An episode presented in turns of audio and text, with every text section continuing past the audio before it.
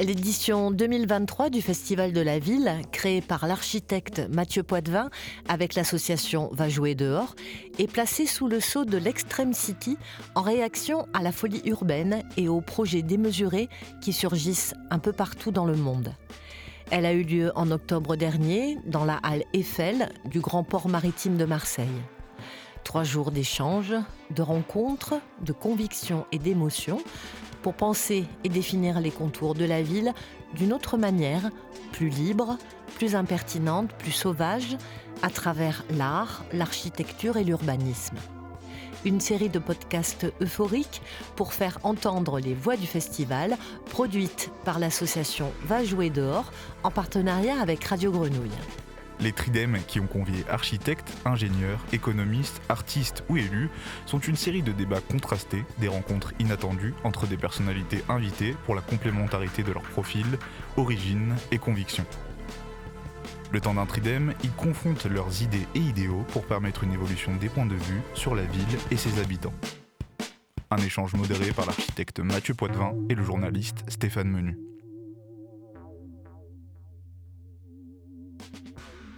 Pour ce premier épisode, dont la thématique est centrée sur l'architecture, c'est du temps et des histoires, le Festival de la Ville donne la parole à François Beaune, auteur français qui fait du réel le terreau de son expérimentation. Il a notamment travaillé autour du bassin méditerranéen entre 2011 et 2013, où il a collecté des histoires vraies, retranscrites dans son ouvrage La Lune dans le puits, qui raconte l'autobiographie imaginaire d'un seul et même individu collectif. Stéphanie Morio, architecte dont l'agence Bond Society est spécialisée dans l'architecture modulable et flexible qui permet d'évoluer au rythme des modes de vie contemporains. L'agence a constitué un pôle recherche et développement qui vise à étudier les mutations sociétales et leur impact sur les manières d'habiter et de travailler. Agis Pangalos, architecte né à Athènes, dont l'agence Pangalost Feldman Architect s'appuie sur des recherches approfondies, des réflexions et des analyses à la fois théoriques, sociales et environnementales, afin de créer une architecture pertinente et pensée pour son contexte, unique et spécifique. Julien Tovel, futurologue, planeur, designer et prospectiviste, cofondateur du studio Imprudence. Il promeut une vision du futur inédite et singulière, nourrie par les sous-cultures, les expérimentations d'avant-garde, le design spéculatif et la science-fiction.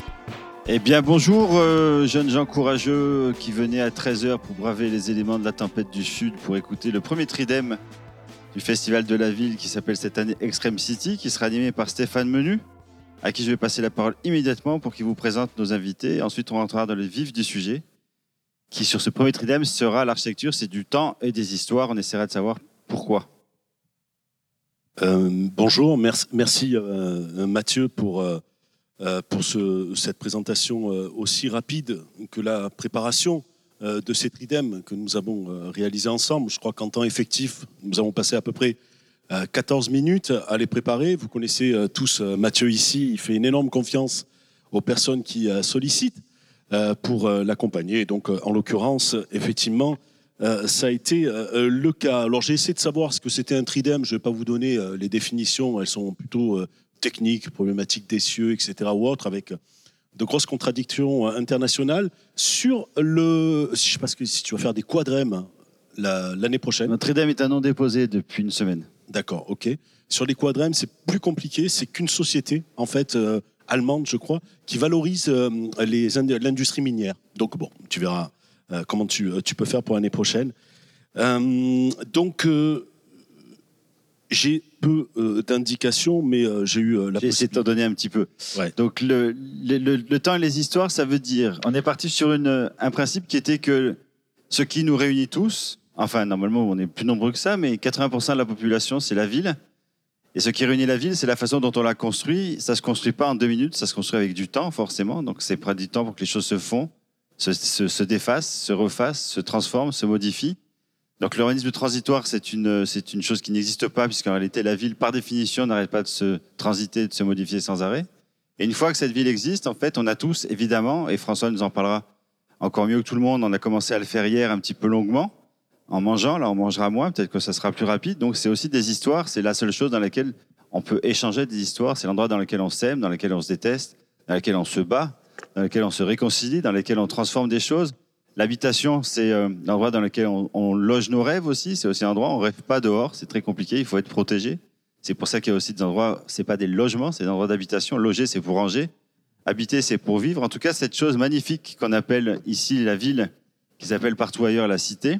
Donc la mise en commun de, la population, c'est ce qui compte. Et on, s'aperçoit qu'un peu de manière très euh, euh, presque sauvage, en tout cas presque végétale, dès qu'on rase les histoires, dès qu'on rase les bâtiments et qu'on rase tout pour recommencer une ville comme si on éradiquait le passé, rien n'existe.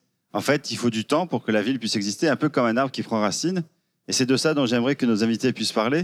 Donc je vais les présenter un petit peu, puis après tu les parleras. Donc François parlera mieux que moi, mais François est écrivain, c'est un vrai écrivain. C'est aussi, comme petit préalable, c'est important pour moi de parler que tous les gens qui sont autour de cette table et que vous allez rencontrer pendant ces trois jours ne sont pas. C'est quoi les vrais écrivains pour toi euh, La définition C'est un mec qui en vit, par exemple. C'est un mec qui en vit. Voilà. Ça va, c'est bon comme ça? Voilà. Donc, toi, tu es un vrai écrivain parce que tu en vis. Moi, je suis un faux écrivain parce que j'en vis pas, par exemple. Mais dans, dans ces conditions, je suis aussi un faux architecte. Mais c'est pas grave. Ça, c'est encore. Moi, je suis un imposteur de toute façon à la base. Donc, l'idée, c'est quand même de dire que la ville donc ne concerne évidemment pas que les architectes. On a ici des maîtres d'ouvrage, on a des étudiants, on a des, donc des vrais écrivains, on a des vrais architectes. On a un mec fantastique qui s'appelle futurologue. C'est pas Madame Irma, mais c'est un mec qui arrive à prendre le plus d'argent possible à ceux qui en ont beaucoup pour leur dire comme c'est des, blaireaux. Il le fait de manière absolument admirable et il va vous en parler de manière mieux que moi. On a une vraie architecte, Stéphanie, qui nous parlera aussi, c'est important. Et puis on a Stéphane, Stéphane qui est journaliste et qui va, je l'espère, en tout cas s'en sortir pour euh, animer S'il n'y arrive pas, je l'aiderai un peu à animer ce débat. Voilà pour le préalable. À toi maintenant. Eh ben merci, merci. Euh, c'est vraiment le, petit texte de cadrage que j'attendais depuis euh, très longtemps. Euh, il a lieu maintenant. François, on va commencer avec toi. Effectivement, les gens qui ont eu la, chance de participer. J'ai parlé toute la soirée. Hein. Comment? Je sais pas. Ben écoute, c'était dans cet ordre-là. Je savais pas que tu allais parler forcément toute la soirée comme ça hier. Donc on peut changer l'ordre hein, si tu veux. Non, non, non. J'adore le désordre personnellement. Donc François, tu as écrit euh, il y a une dizaine d'années maintenant un livre euh, paru euh, aux, éditions verticales, La Lune dans le puits, histoire vraie de Méditerranée, mais pas que. Depuis, effectivement, tu, tu fais que ça. Il y a un truc extraordinaire chez toi, c'est que globalement, tu es un écrivain, même si on a eu l'occasion d'échanger là-dessus hier, tu es un écrivain qui a besoin de bouger, d'aller voir les gens, pour que ça inspire une forme euh, d'imaginaire. Tu as besoin de percuter la réalité des gens pour que ça euh, crée chez toi euh, ce désir d'écrire. Tu es tout sauf le voyageur immobile. Je crois que c'est Giono qui disait ça. je peux répéter la question. Non, non, non. je, en fait, je suis assez immobile, mais je vais à un endroit et je m'y cale et je vais essayer de rencontrer les gens. Je suis pas le voyageur avec le sac à dos à, la Sylvain Tesson euh, qui nous raconte jamais une seconde la Russie, mais qui nous raconte euh, sa manière de ressentir la Russie, ses exploits. Euh, ça pourrait être n'importe où d'ailleurs.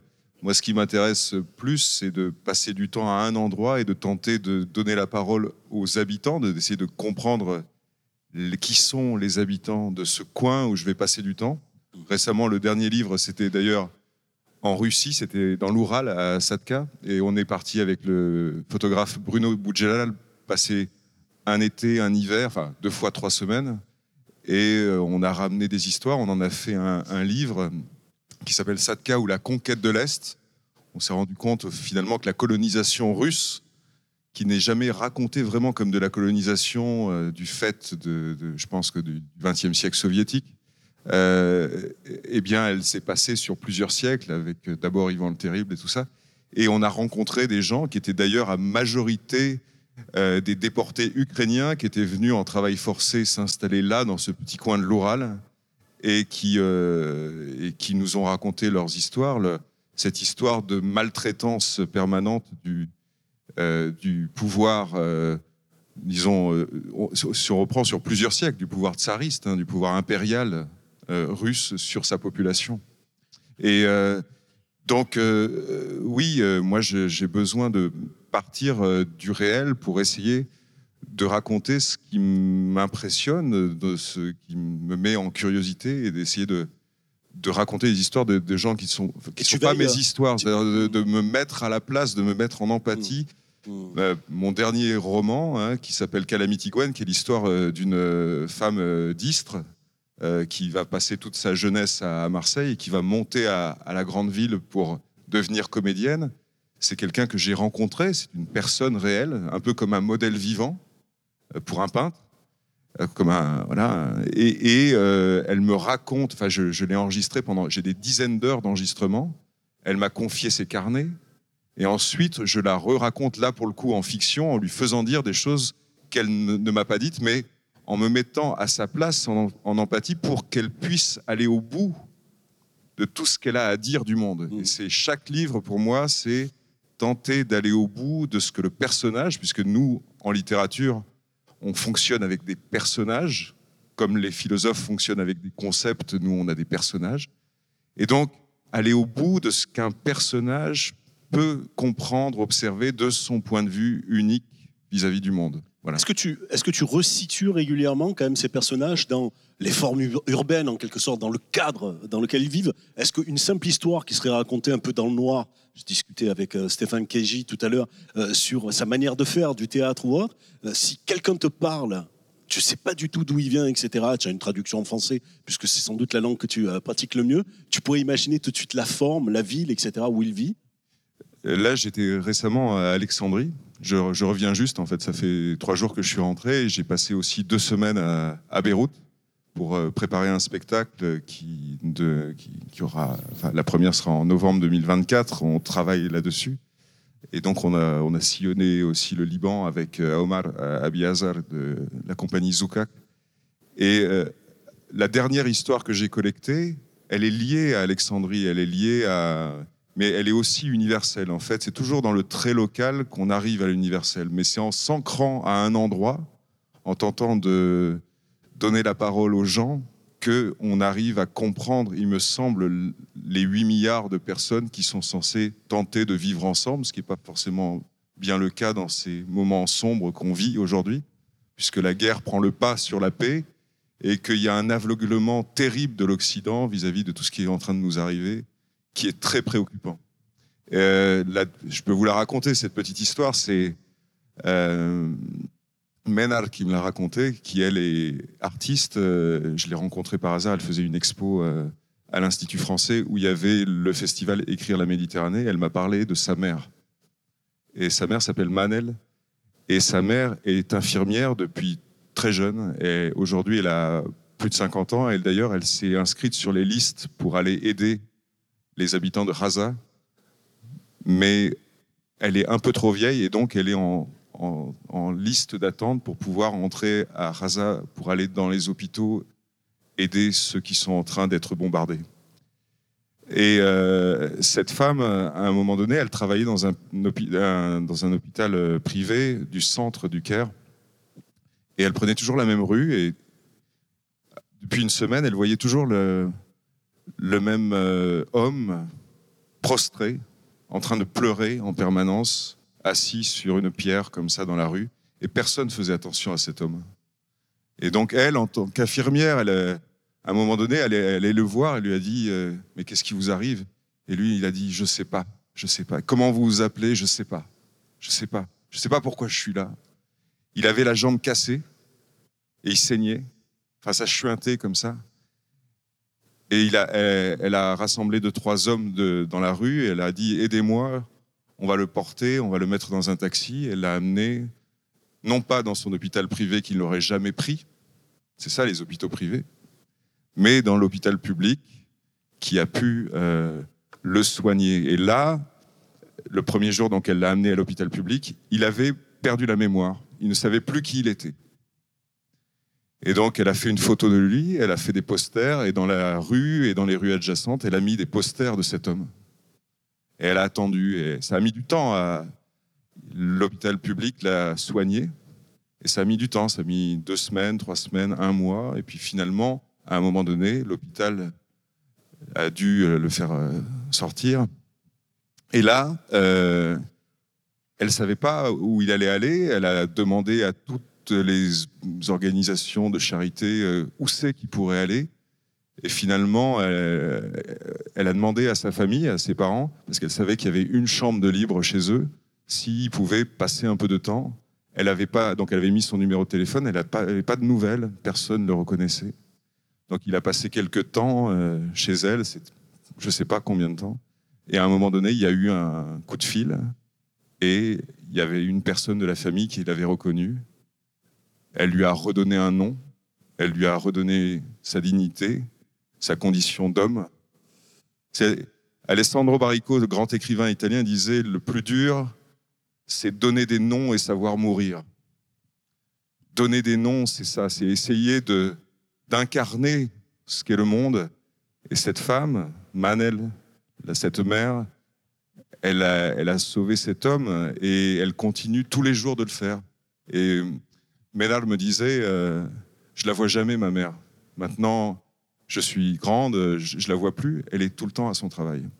Elle est en permanence à aider les autres. Merci François. Merci François. Aguis, qu'est-ce qui se passe dans une ville quand on ne tient pas compte du temps? Tu as une seconde pour répondre. Alors, qu'est-ce qui se passe quand on prend... Bah, je... Parle dedans, si tu peux. Dans, bien Qu'est-ce que c'est une ville qui, reste, qui, respecte pas son temps? Bah, Ça dépend de quel temps on parle. Alors, il y a un bonne, bonne pirouette. Hein bonne, pirouette. Non, mais c'est quand même. Euh, si tu veux que je réponde, il faut que, tu me laisses un peu te dire. Il y, a, il y, a, plusieurs temps. Il y a le temps naturellement historique qui est important, mais il y a euh, aussi le temps euh, présent et le temps, je pense, pour nous architectes, de l'expérience et le temps que les choses prennent pour, pour se faire. Donc je pense qu'une ville qui respecte un peu euh, le temps. Alors, on, a beaucoup de villes qui respectent le temps historique parce que c'est le, finalement le plus facile. Euh, préserver la pierre ou préserver euh, éventuellement le, les bâtiments et la mémoire. Mais on a beaucoup moins l'habitude d'avoir des villes qui réfléchissent sur le, temps, le temps de, des actions, le temps de la vie, le temps que les choses se passent. Alors que ça soit dans l'expérience des, des, gens, que ça soit y compris dans les, les projets et la manière dont, tu fais, toi C'est-à-dire, tu, tu, sens euh, très régulièrement que tu interroges le temps quand tu poses euh, un regard sur un lieu, qu'on te demande quelque chose. Est-ce bah que euh, tu as le temps d'aller justement à la généalogie de ce temps-là? Naturellement, et un temps pluriel. Hein. C'est finalement, en tant qu'architecte, nous fabriquons des, des lieux d'expérience. C'est ça notre force. Hein. Ce qu'on a vécu hier soir hein. ici, c'était une expérience. Et cette expérience, c'est maîtrisé un peu comme dans une euh, pièce de théâtre. Euh, là, on avait le parallèle très très clair hier soir, mais y compris au niveau du dîner. Il y a un temps de cette expérience-là, un moment qu'une action a lieu, et je pense que notre travail le plus important, c'est ça. Hein. Et dans ce sens-là aussi, on pourrait dire que. Mais ce temps, il faut le. Comment dirais-je il faut le casser aussi parfois. Il faut savoir euh, lui donner une autre orientation. Enfin, est-ce qu'il est, sacro-saint Est-ce qu'il est totémisé euh, Comment tu le, tu le perçois? C'est une forme de, non, de respect dans la démarche ou euh, Il faut imaginer le temps, et je reviendrai un peu là-dessus sur, sur cette notion de, de sur cette notion de récit. Hein. c'est comme dans un récit. Hein. c'est très technique d'une certaine manière, même si on ne le perçoit pas techniquement quand nous le faisons en tant qu'architecte. Mais c'est euh, la prise en compte d'un élément qui est là. On n'invente pas ce temps, on n'est pas en train de le casser ou de le modifier c'est une contrainte qu'il faut qu'on prenne euh, en compte, que ce soit un temps d'un usage très particulier, que ce soit un, temps de, plus abstrait, qui est le temps de préparation du projet, ou que ce soit éventuellement le temps éventuellement historique. Il y a plusieurs euh, notions dans ce que j'ai essayé de, développer. C'était que la notion de temps en architecture, c'est qu'en réalité, cette notion de temps, elle est à plusieurs échelles. La première échelle, c'est la notion de temps de création il y a un temps incompressible de création dans lequel nous, on était normalement en, ligne directe avec un propriétaire, un client, pour avoir le temps de créer. Il y avait un lien direct entre ce producteur et nous. C'était un temps de créer incompressible qui protégeait, qui est une espèce de sacralisation du temps de création. Et ensuite, on allait voir les entreprises. Ce temps de création, aujourd'hui, n'existe plus parce que, on y viendra ensuite sur les autres tandems, parce que la création n'est plus une valeur euh, monnayable et que la ville est devenue un produit financier dans lequel, aujourd'hui, le client travaille directement avec l'entreprise et nous, on travaille pour l'entreprise, à l'inverse d'avant. Donc le temps de création déjà n'existe plus. ça, on en parlera ensuite avec Julien pour savoir comment est-ce que cette projection dans la ville sans auteur, parce que la ville qui est en train d'être inventée aujourd'hui et dans laquelle on va avoir beaucoup de mal à échapper, ce genre d'endroits sont à peu près les derniers endroits dans lesquels on résiste pour que l'architecture soit encore un domaine de création, encore un domaine d'auteur au sens étymologique du terme, c'est-à-dire de faire de la ville pour que chacun d'entre vous qui vivez ces bâtiments puisse raconter des histoires. Et donc c'était, euh, c'est important de savoir que ces endroits qui sont des endroits dans lesquels on se prend le temps pour que la vie puisse se poser, la vie puisse se reposer et donc presque prendre racine, puisse se poser. Et ce temps-là, dans la ville de demain, n'existera plus parce que le temps de création, le temps de réflexion, le temps de la narration, du récit n'existe pas. Donc les bâtiments n'ont même pas le temps de vieillir. Les bâtiments de promotion immobilière, qui sont ceux qui sont dans les nouveaux quartiers, Franck Boutet hier disait que ça représentait 1% de la ville. C'est ridicule. Et on parle que de ça. C'est-à-dire qu'on parle de 1% de la ville et de 99% de la ville qui existe déjà, qui est la ville constituée, qu'on doit réparer, qu'on doit transformer, qu'on doit rehausser, qu'on doit arranger, qu'on doit planter. Celle-là, on n'en parle pas. C'est-à-dire qu'on parle de 1% de la ville parce que c'est 1% qui intéresse le produit financier de ceux à qui ça rapporte, pas ceux, pas, pas ceux qui en vivent. C'est invraisemblable. Bernard pourrait nous en parler encore mieux que nous, parce que bah, Bernard est, ex, il en parlera tout à l'heure d'ailleurs, mais ex-premier adjoint de la ville de Bordeaux et pour moi le seul bailleur social qui a compris que le logement social c'était comme ça qu'on faisait de la ville. Il a fait des opérations hallucinantes à Bordeaux. Je sais pas ce que tu fous, pourquoi tu n'en as pas fait à Marseille, franchement. Mais bon, peu importe. Il n'y a pas que la 80 salles dans la ville, faut quand même pas déconner. Il n'y a pas que le polycarbonate et euh, le verre jusqu'en bas. C'est bon quoi. Il y a aussi euh, des trucs avec un peu d'inertie, tu vois, ça peut exister. Je déconne. Et donc, cette, cette façon-là, ce que j'aimerais, par exemple, Julien, comment est-ce que tu peux, toi, dont le métier, c'est de raconter des histoires, pour le coup complet, quoi, c'est vraiment ton métier.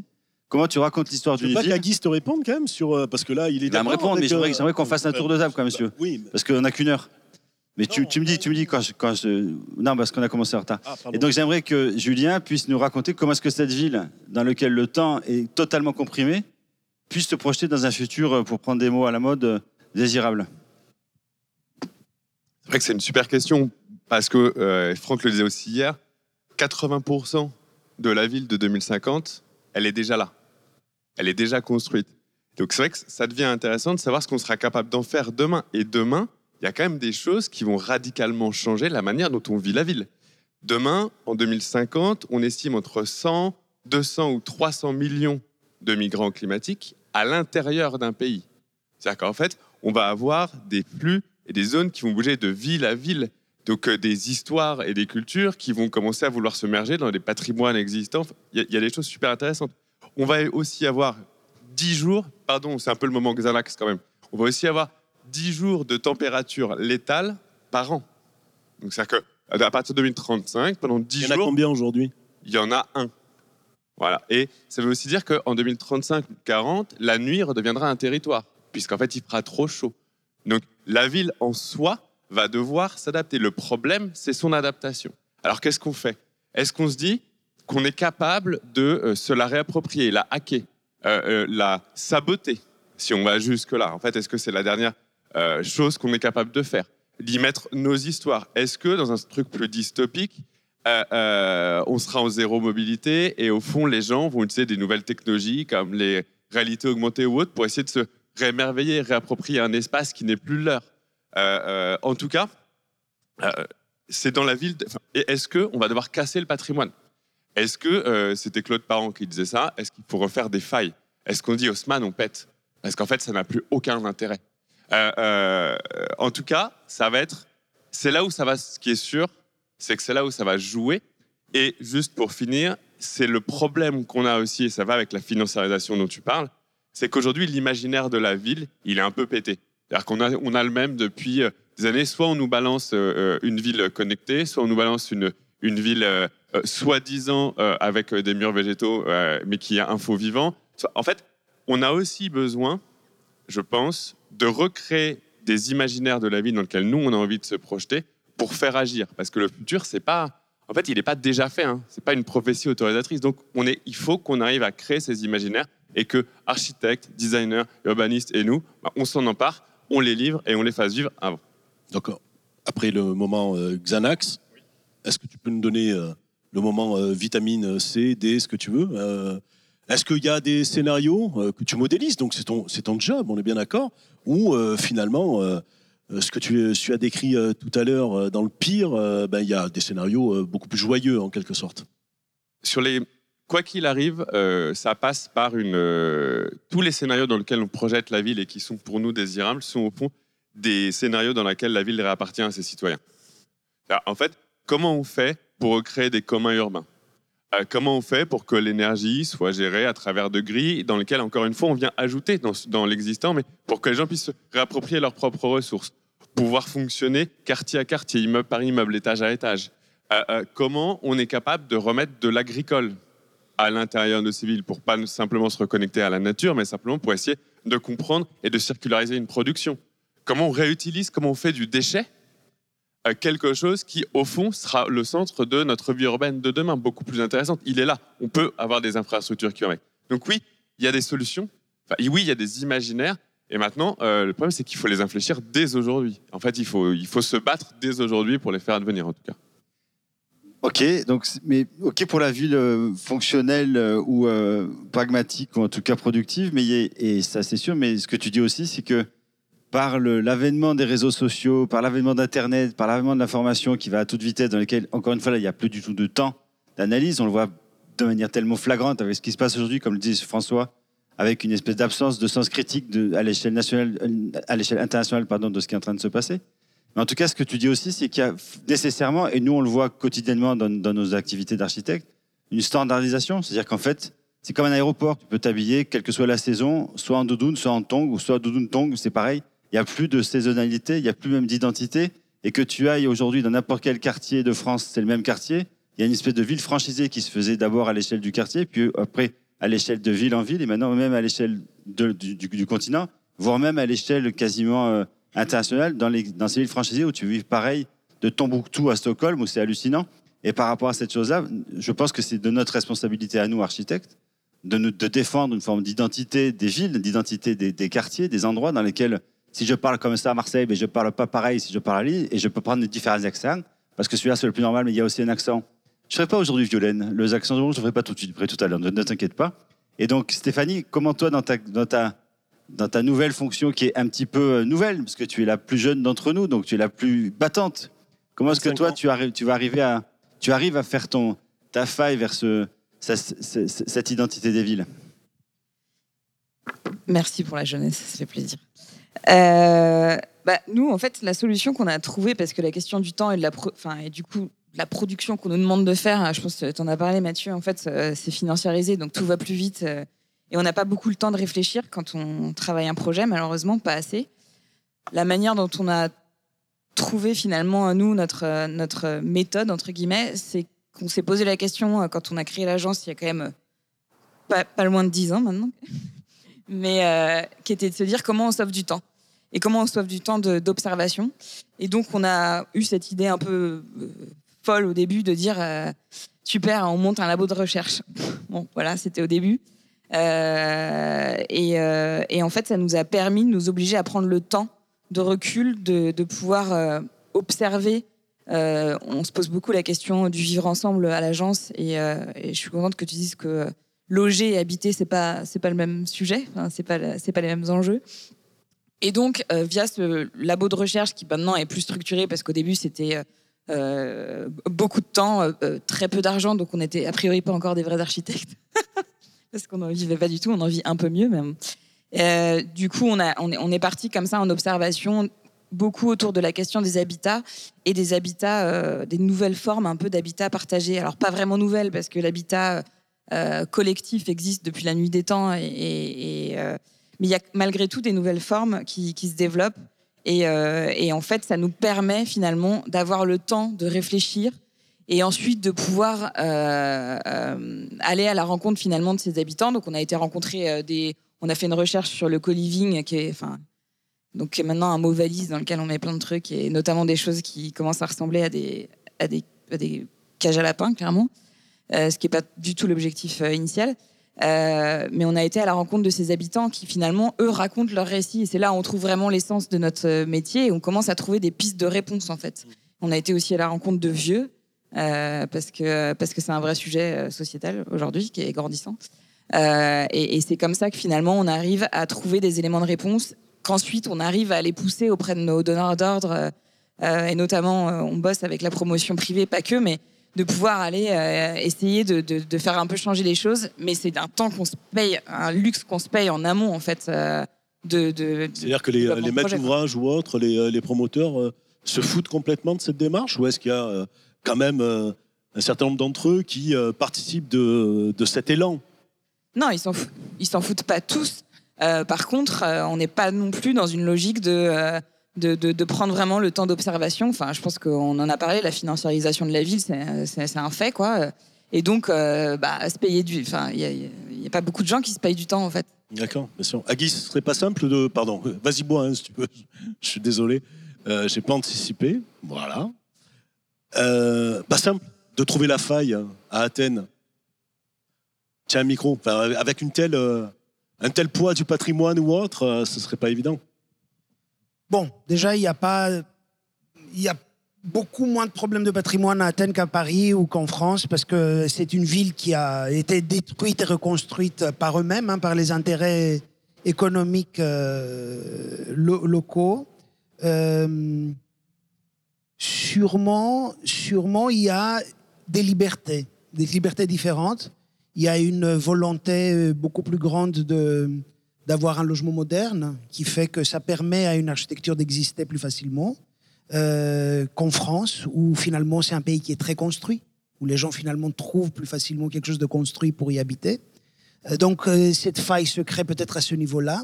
En revanche, là où c'est beaucoup plus compliqué, c'est pouvoir faire euh, et imaginer la faille sur les marchés publics, car euh, c'est un pays qui, depuis quasiment les années 80, a appliqué un PPP thatchérien euh, assez, assez tôt et qui a permis de Faut- couper. il faut traduire PPP, il n'y a pas que des architectes. Oui, oui, oui, un partenariat public-privé, une conception-construction. Ça veut dire un système dans lequel le, bah, le, le- le client, l'État, va plutôt se rapprocher d'un- d'une entreprise de construction, dans le cas d'un PPP ou bref, ou d'un investisseur, qui lui se chargera derrière de, prendre l'architecte.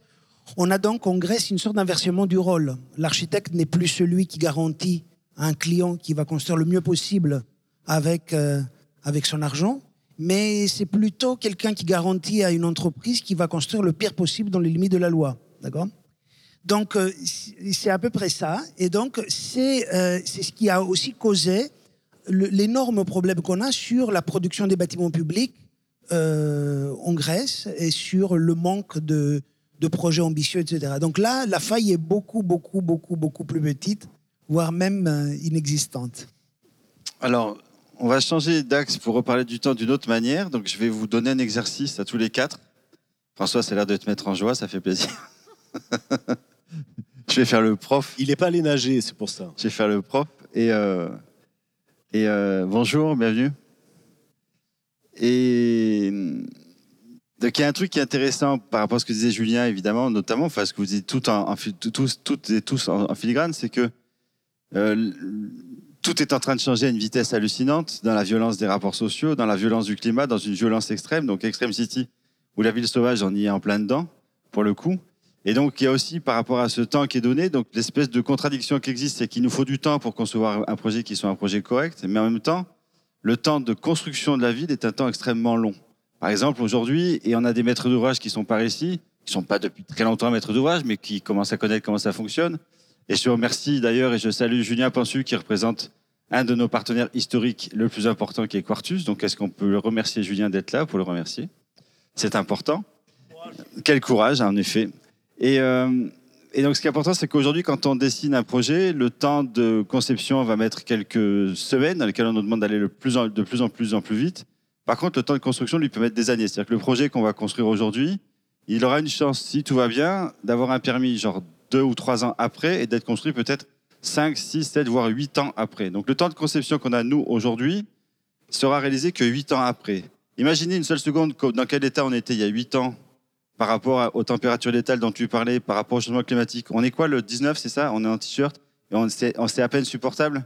Il fait une chaleur, j'ai juste envie d'aller plonger dans l'eau quoi, alors qu'il y a encore 3 ans, il y avait des feux de bois, on était à la neige euh, quasi quoi.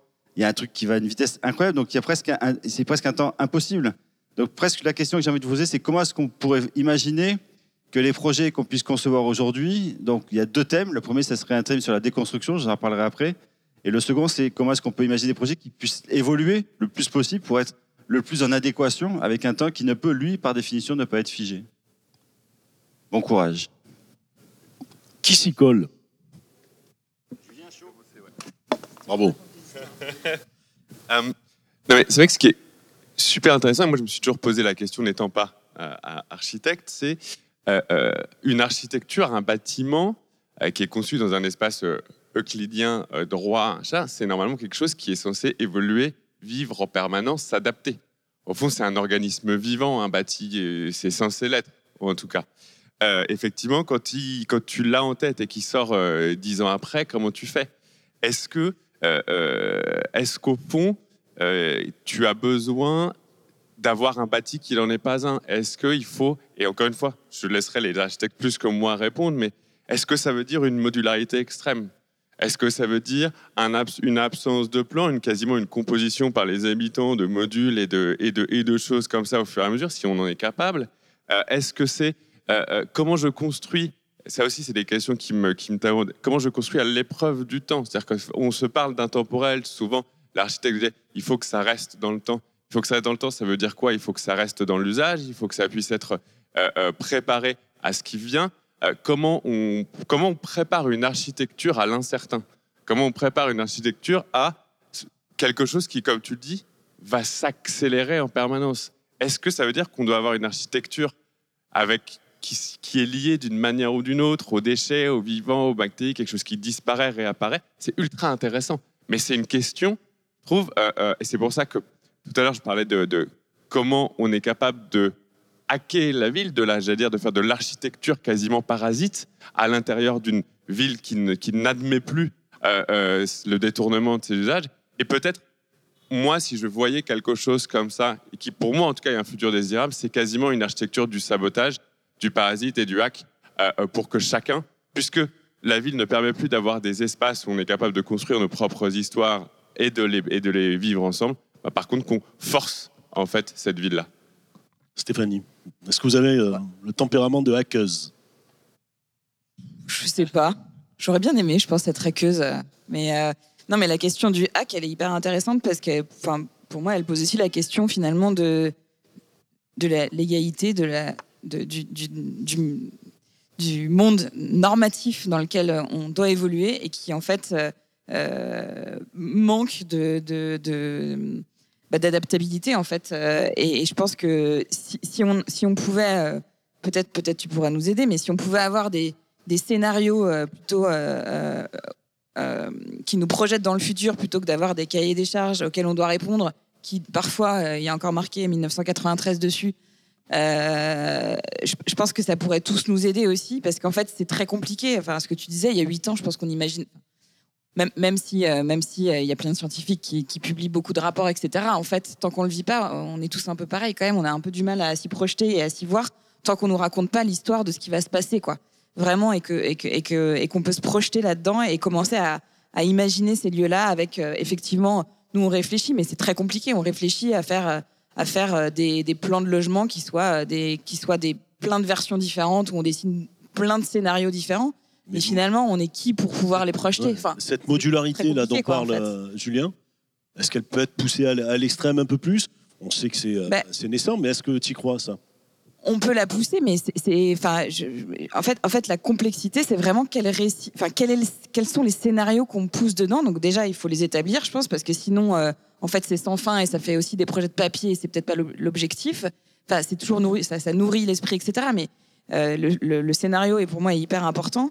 Euh, et puis ensuite, je pense qu'il faut aussi euh, regarder euh, les, bâtiments qui aujourd'hui sont capables d'être transformés. Alors, on est dans une période où le béton, faut pas en parler, c'est pas bien, c'est pas bien.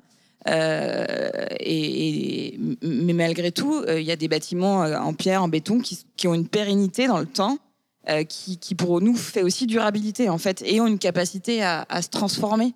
Et je dis pas qu'il faut faire que du béton, mais faut, voilà, faut, pas tout jeter non plus euh, aujourd'hui de ce qui s'est fait.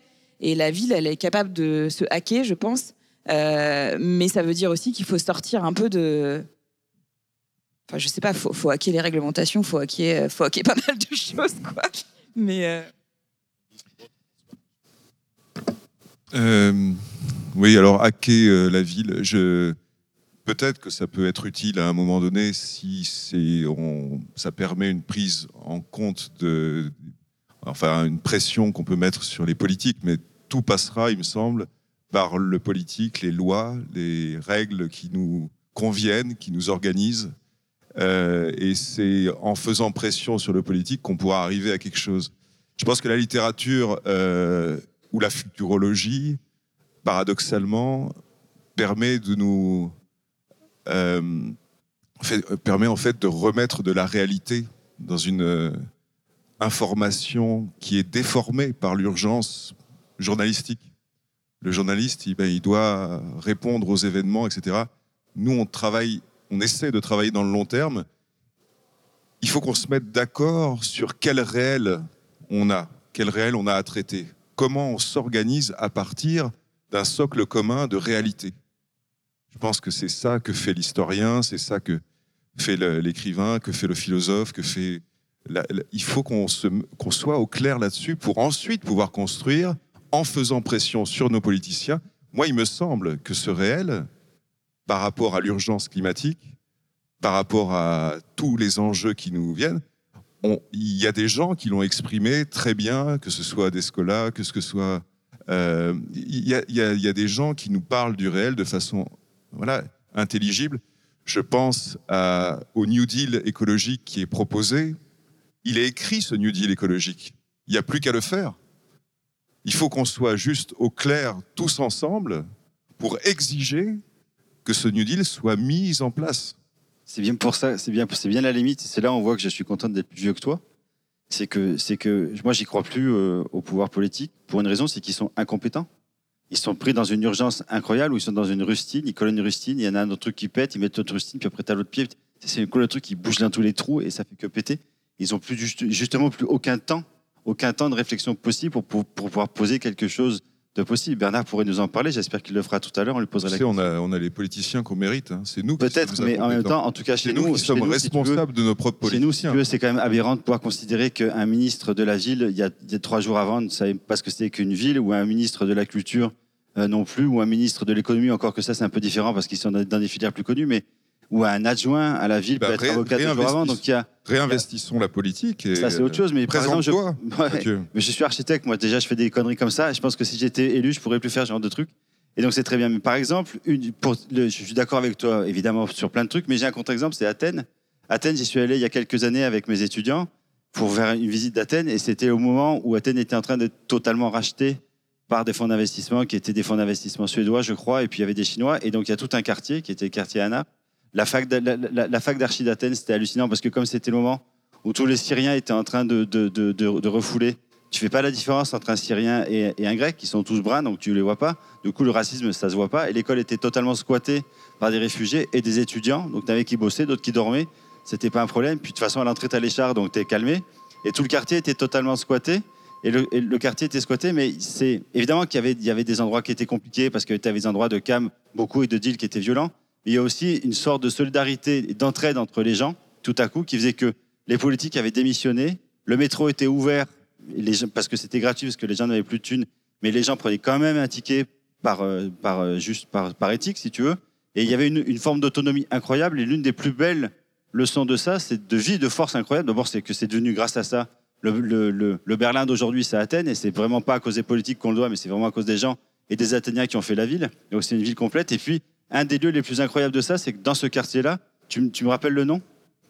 Voilà. Dans ce quartier-là, voilà, il y a, y, a, y a, un théâtre. Donc le théâtre, en fait, ils avaient, ils avaient, ils avaient chanté les, lignes électriques, le, le, truc qui marchait pour faire marcher le, théâtre. Et tous les soirs, il y avait une représentation. Et cette représentation, il y avait un mec qui avait avec son petit panier pour que les mecs payent. Et tous les soirs, il y avait une représentation. Donc malgré tout, je pense que l'instinct de survie, il faut qu'on aille plus loin. Parce que l'instinct de survie existe et que l'intelligence de l'humanité existe. Et Athènes, pour moi, le plus beau, le plus bel exemple D'abord, c'est le berceau de l'humanité, déjà, le berceau de la démocratie. Et cette ville, qui est le berceau de la démocratie, a réussi à inventer un système ultra politique, au sens étymologique du terme, sans les politiques, au sens politicien du terme. Et ça, c'est une leçon je pense que euh, tu parles du quartier d'Exarria, qui est le quartier euh, anarcho-syndicaliste, euh, qui est vraiment un quartier magnifique. moi, j'ai passé beaucoup de temps à Exarria et il y a des, plein de petits bars où, on peut entendre le rebetico et, bien sûr qu'il faut des lieux de contre-pouvoir pour nous permettre de, penser le monde autrement. Mais euh,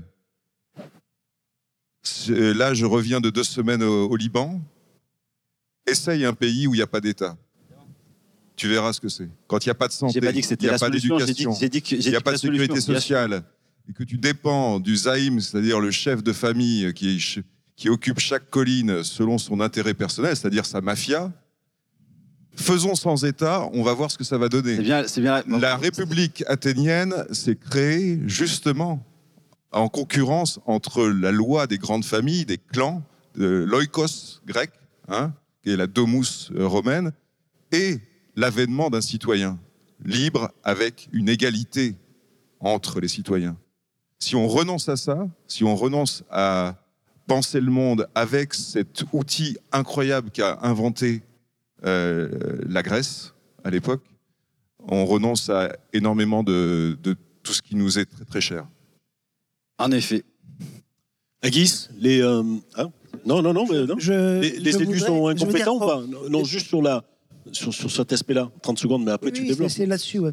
Je pense que depuis le début, on fait une, dif- une di- une confusion entre deux choses. D'un côté, il y a le, le récit ou le temps de la ville ou de l'objet architectural, et de l'autre côté, il y a le récit et le temps comme outil de l'architecte. Euh, c'est deux choses radicalement différentes. Le temps euh, de la ville, le récit de la ville, parfois on, le prend en marche euh, et on, on vit avec.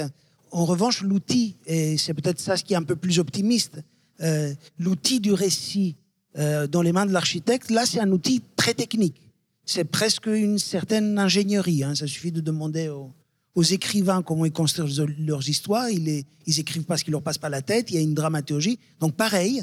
Euh, et je pense que c'est un peu notre force, c'est que contrairement à un ingénieur qui, qui va prendre un problème très complexe, qui va le décortiquer en problème simple pour le résoudre, l'architecte euh, résout le problème toujours dans une complexité. On lui donne un problème simple, bah, il le complexifie pour le résoudre. Et là-dessus, le récit est très important parce que on est peut-être les seuls à être capables de restituer à l'aide d'un récit euh, un certain nombre de problèmes et de problématiques à un promoteur. Et après, on va reprendre le même projet et on va le raconter différemment à celui qui va construire.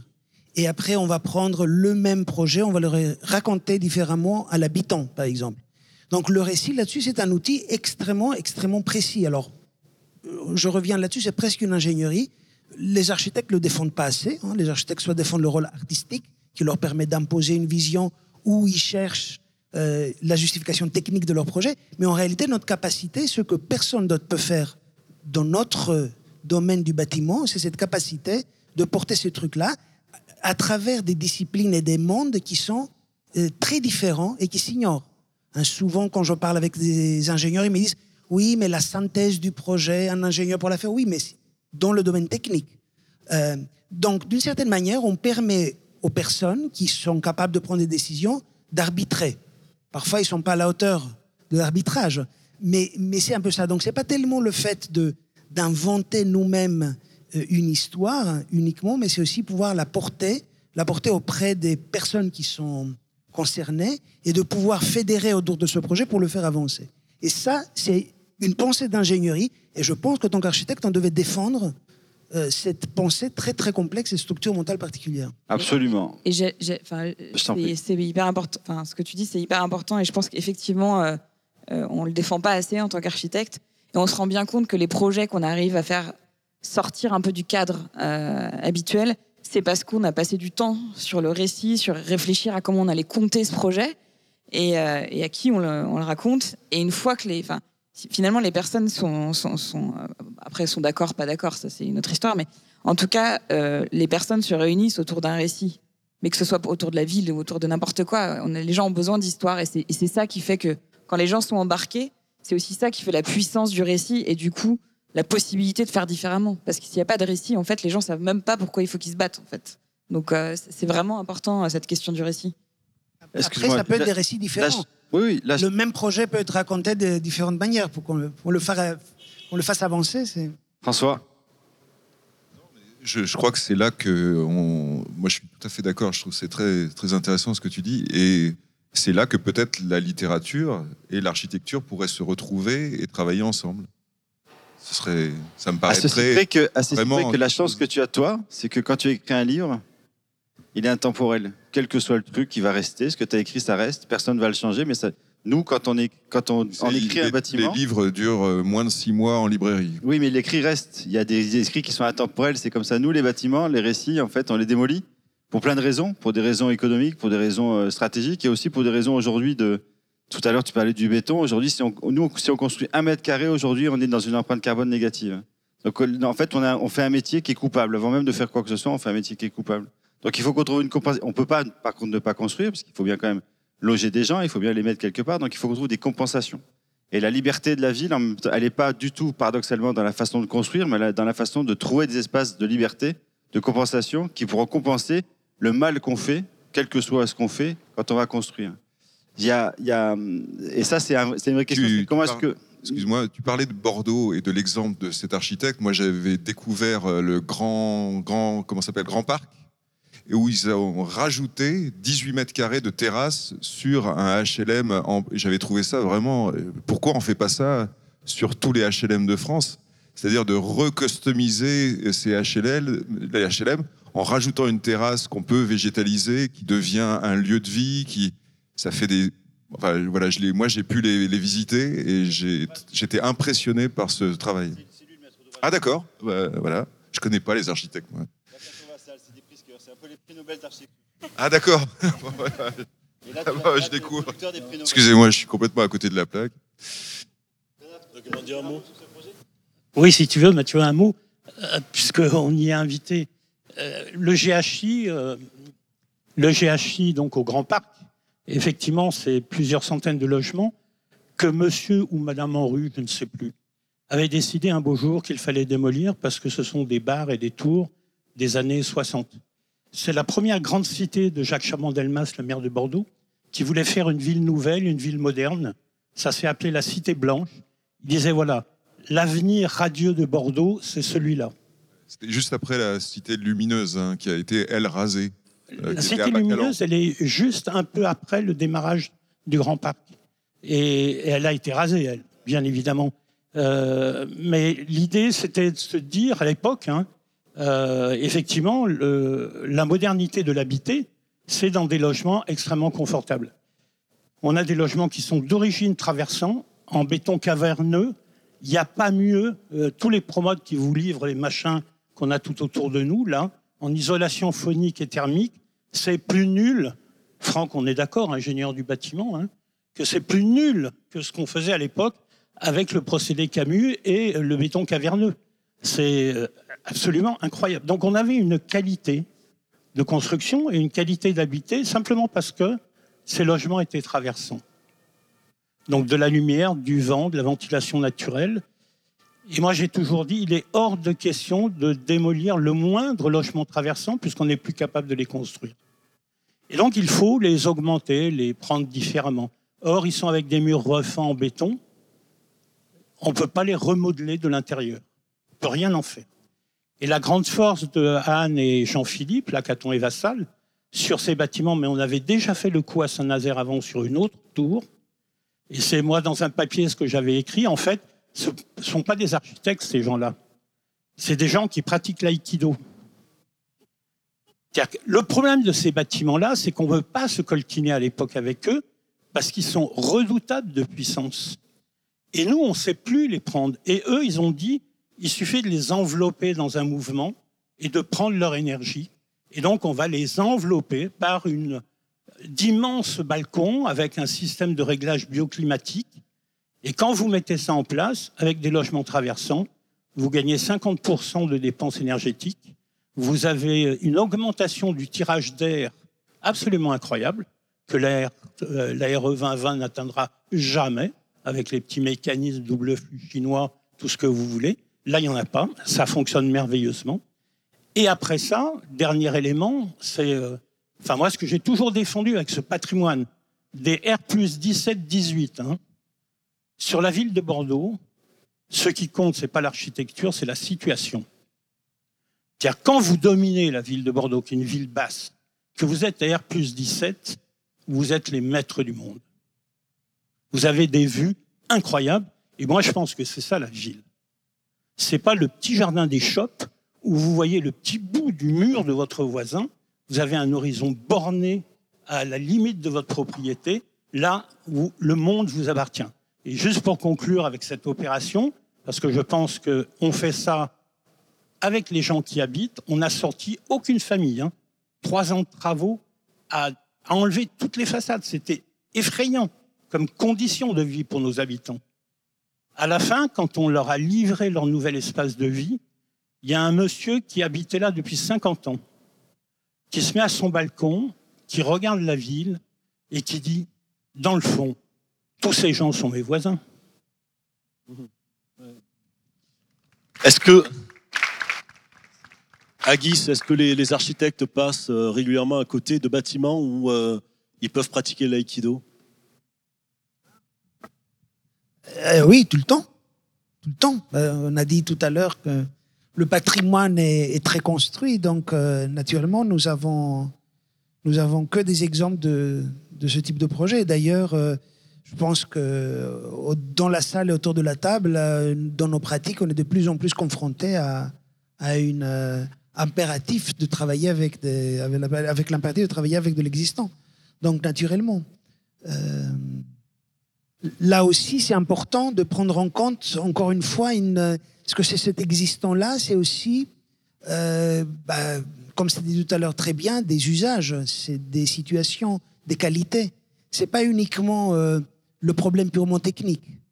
Euh, donc, de la logique euh, de Aikido, c'était aussi être capable d'imaginer cette sorte d'outil qui va permettre à expliquer euh, à tout le monde ses qualités, de les mettre en avant, de les mettre en valeur, donc au niveau du projet, mais aussi de pouvoir les communiquer aux personnes qui vont finalement subir les travaux, aux personnes qui vont prendre les décisions, etc. Donc c'est un aïkido beaucoup plus large que uniquement euh, sur l'objet architectural. Je voulais juste te poser une dernière question tout à l'heure, enfin une dernière, euh, dans la continuité sur euh, la compétence des élus. C'est important pour moi de, savoir si réellement, est-ce que c'est vraiment le, le putting ball idéal C'est génial, comme ça on a une bonne conscience, on va tous rentrer chez nous en se disant que voilà, c'est encore les élus, etc. On connaît ce discours Ou est-ce que tu penses, comme l'a dit Stéphanie tout à l'heure, que quand on prend le temps, on peut euh, tordre le cou à toutes ces euh, vieilles euh, manières de voir les choses? Je pense que c'est une contrainte, ça c'est clair. Mais on a des contraintes partout. Hein. Et parfois, c'est des contraintes faciles à gérer, parfois, c'est des contraintes compliquées à gérer. mais s'ils sont nuls, pardon Agui, s'ils sont véritablement aussi nuls qu'on le dit, que tu proposes quelque chose d'extraordinaire ou de complètement naze, ils vont le prendre. Bah, ça dépend. Euh, comme disait Stéphanie tout à l'heure, autant proposer quelque chose qui a une qualité intrinsèque qui permettra justement de.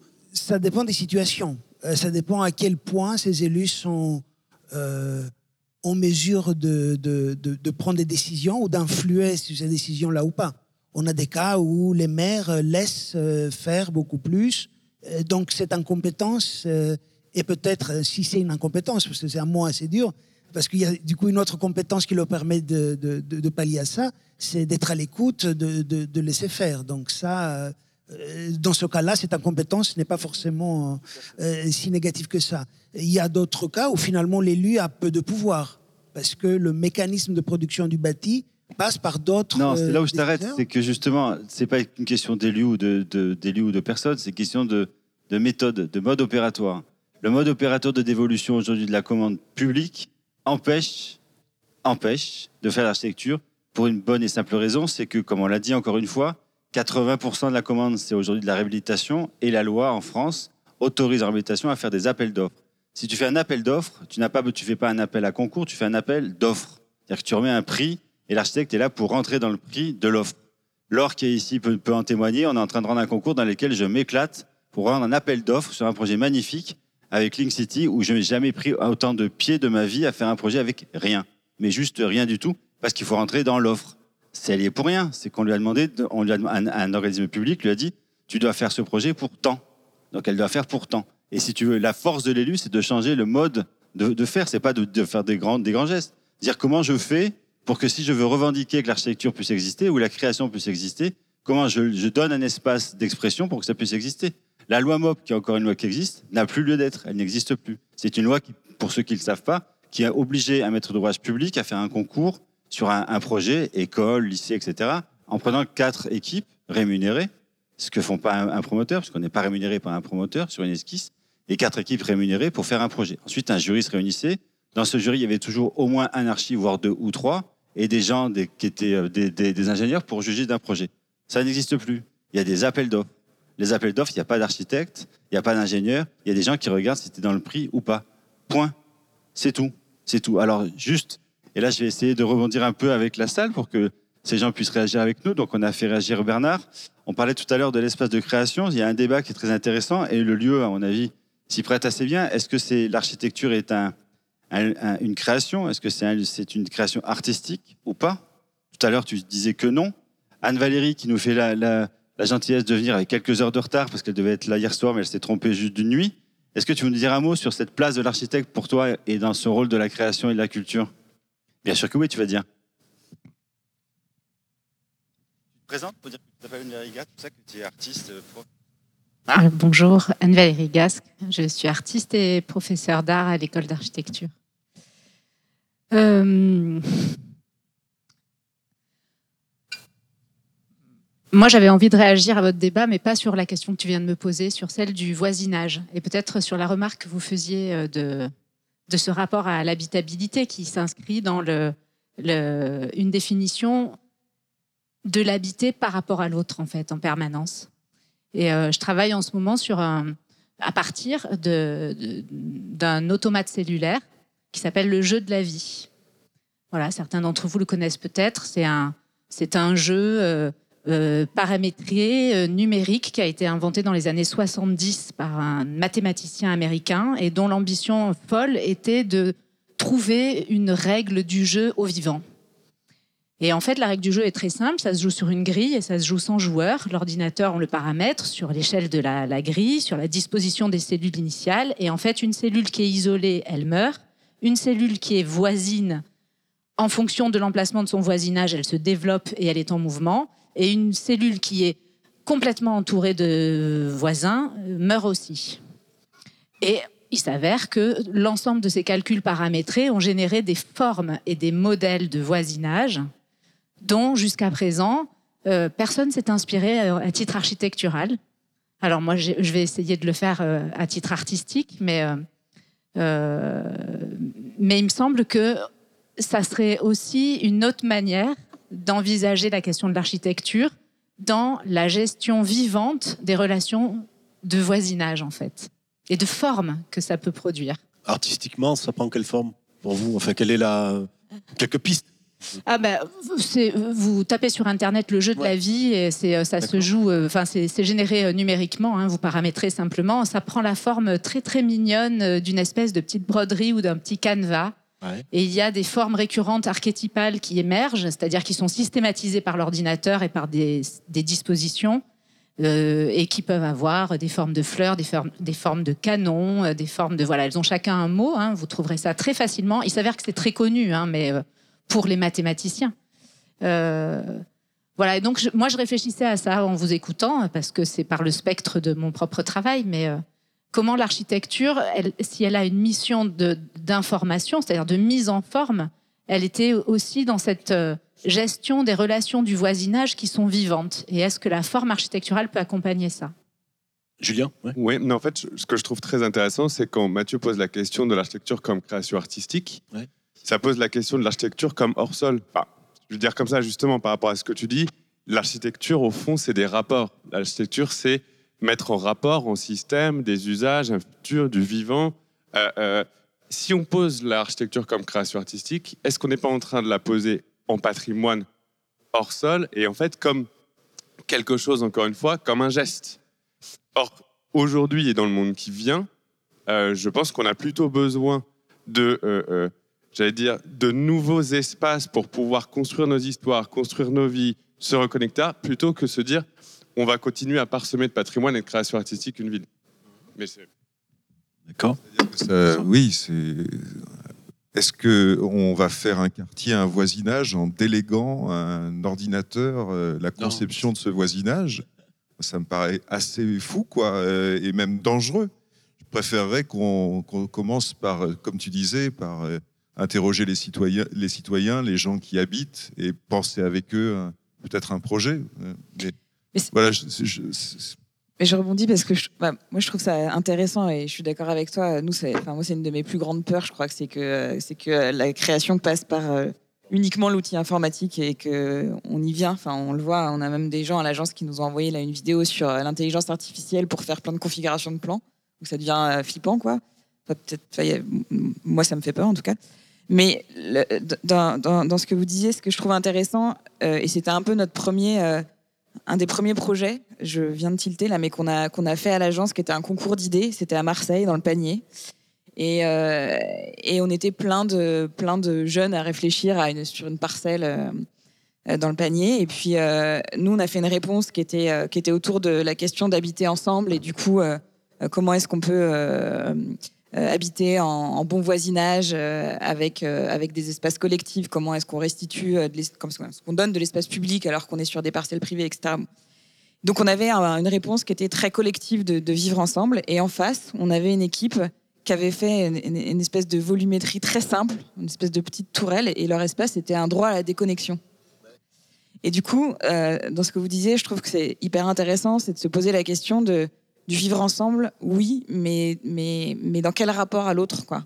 C'est-à-dire pas forcément permanent, de, pouvoir aussi avoir ces moments de déconnexion, de pas avoir euh, comment est-ce qu'on travaille la question de la densité, de l'intensité, mais aussi euh, euh, bah, de pouvoir être seul, de pouvoir s'isoler. Et je pense que c'est aussi fondamental dans, dans la ville, quoi. Euh, Il y, a- Clara San- Santa Maria qui, euh, qui évoquera euh, ces questions de voisinage. Je ne sais pas si elle est arrivée ou autre. euh, tout à l'heure. Voilà. Euh, C'est ça, il me semble. hein, euh. Très bien. Je voudrais re- revenir à- avant sur le, sur le, le thème du départ qui était le temps et des histoires. Euh, la semaine dernière, on est allé visiter avec mes étudiants qui sont presque tous là, j'ai remercié. Ceux qui ne seront pas là n'auront pas leur année.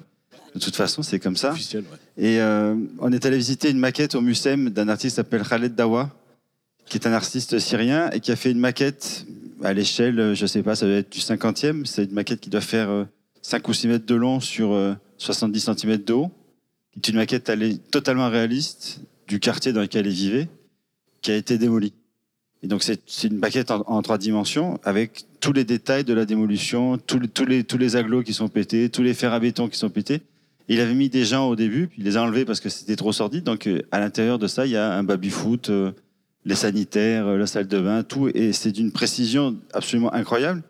Et, c'est très interrogeant parce que finalement, quand on regarde cette maquette, si on la voit, c'est une maquette réelle d'un projet fini, euh, sans une, ville qui n'a aucun intérêt. Et tout à coup, la violence et l'émotion que ça procure de ce bâtiment totalement ordinaire qui est démoli raconte autre chose avec une force et une évocation incroyable. Et ça, ça relativise quand même grandement le rôle de l'architecte dans sa capacité et à, faire des choses qui soient intéressantes. Donc, c'est pas du tout une question de geste pour moi d'être artiste. Pas du tout. Ça, c'est une vision très française où on fait des gestes. Ça n'existe qu'en France. Être artiste, c'est d'avoir un, positionnement par rapport au monde. C'est de le révéler par d'autres choses que par des prismes Excel, encore que des trucs comme ça. Mais c'est surtout un, travail sur les émotions et comment les transmettre et les partager. Et savoir sortir ce qu'on a dans le beat pour le montrer. Bah, après, il y a tout un tas de médiums pour le faire, mais c'est ça, quoi. Et donc, moi, je suis totalement. au- que l'artiste, que l'architecte soit artiste ou pas, pour moi, c'est pas un problème. Mais il a le droit d'être, c'est pas interdit, quoi. C'est, c'est pas un truc interdit d'être artiste quand on est architecte, je crois pas, du tout. Et je crois que Christelle avait quelque chose à dire sur le, le risque. Euh, oui, je- c'était pour revenir sur la question de- d'engagement politique. En fait, c'est pas, pardon, je pense que c'est pas un hasard si euh, tout ce qu'on peut raconter sur ce qui a été fait à Bordeaux, et c'est pour ça que j'ai voulu aussi aller découvrir comment se faisaient les choses là-bas.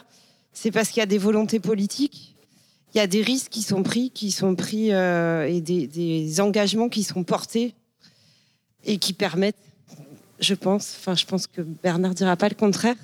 Après, le risque, il existe évidemment à, tout, à tous les niveaux et c'est pour ça qu'on on n'a plus le temps d'attendre en fait que, que certains mécanismes euh, d'appel d'offres et de- et d'engagement politique sur la ville puissent être mis en place. Il faut, faut qu'on agisse, je crois, et qu'on prenne des risques tous ensemble.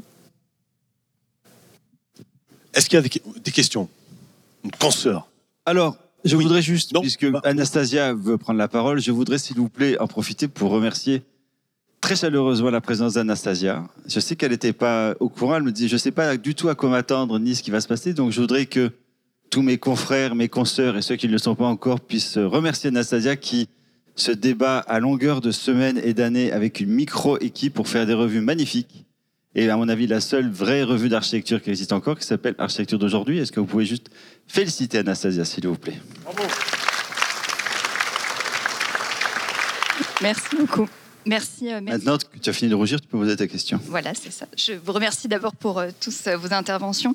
Oui, je voulais poser une question qui justement a un lien avec l'engagement politique parce qu'on parlait du terme hacker, mais le hacking c'est aussi pénétrer un système. C'est pas seulement juste faire n'importe quoi et aller voilà dans tous les sens. Et du coup, dans l'idée de pénétrer ce système, enfin, pourquoi en fait les architectes ne sont-ils pas plus dans la politique est-ce que c'est une question de temps, justement, puisqu'on parle du temps? Est-ce que, enfin, pourquoi est-ce qu'ils sont pas plus présents, euh, euh, voilà, autrement que devant euh, les ordis ou dans des conférences, ce qui est très bien, mais voilà. Ah, moi, je peux parler sur mon expérience perso, juste pour bien connaître les, deux côtés.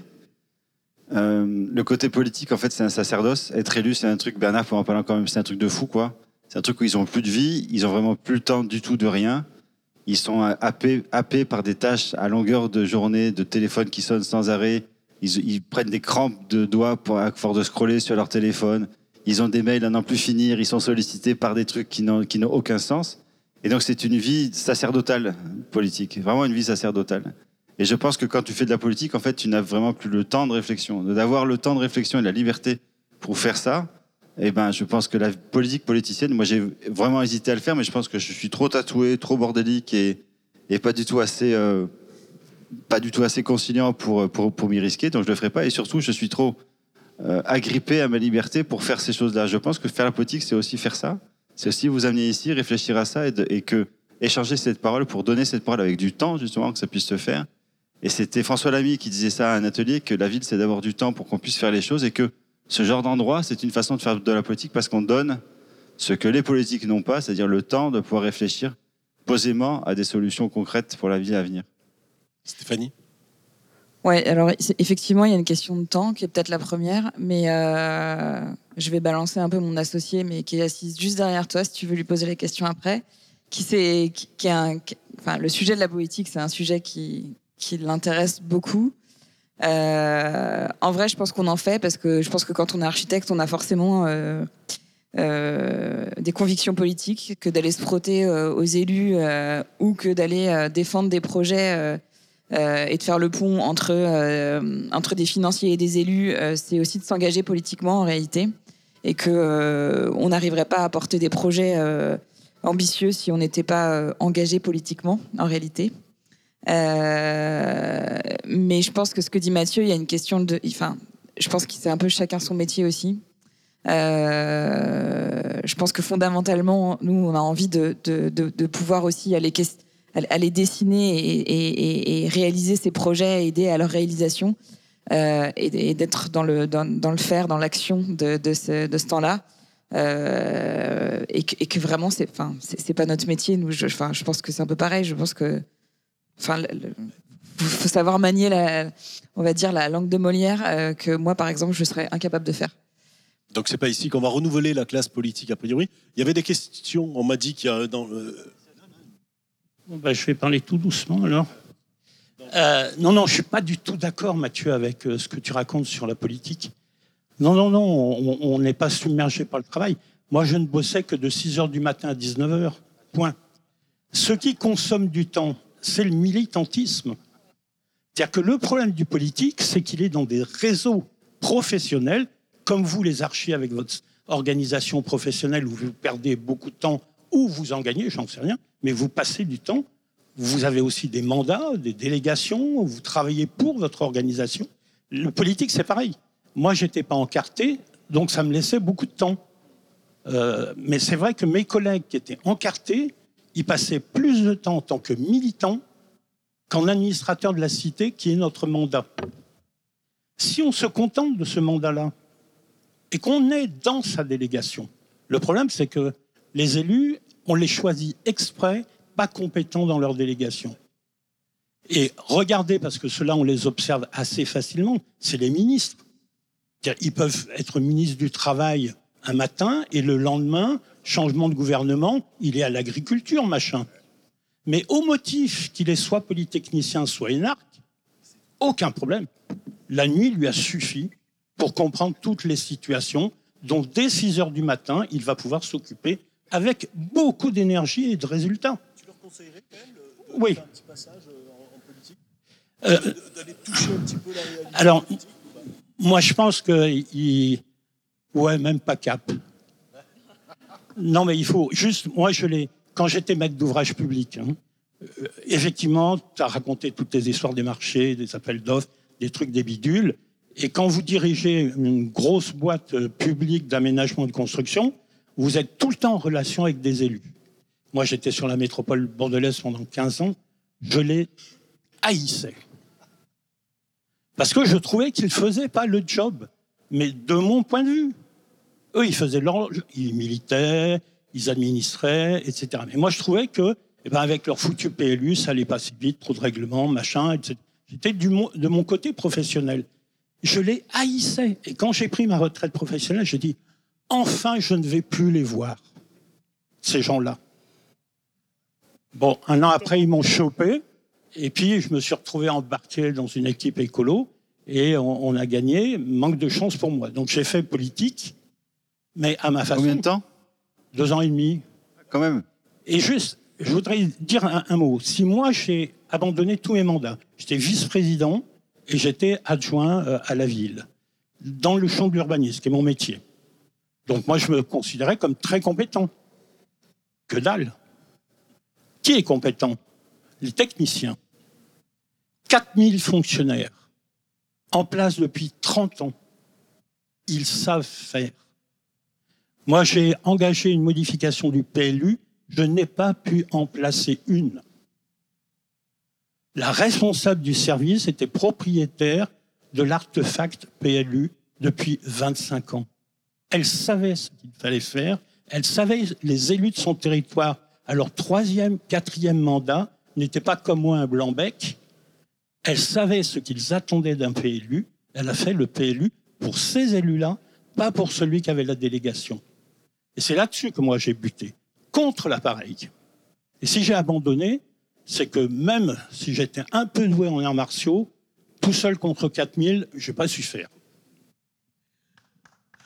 Merci beaucoup. On, va, on, arrête ce premier tridème officiellement, Mathieu, ou est-ce qu'on essaie de Je pense que c'est une belle parole de fin, sauf s'il y en a qui ont encore des questions à poser. Vous avez des questions à poser, quelqu'un? Personne? Alors merci beaucoup. avant, de finir, je vous, il y a un petit moment de signature des auteurs avec un ouvrage dans la librairie tenu de l'autre côté de la boîte noire, si vous voulez voir. Et, bien, et sinon, euh, à tout à l'heure. Merci beaucoup.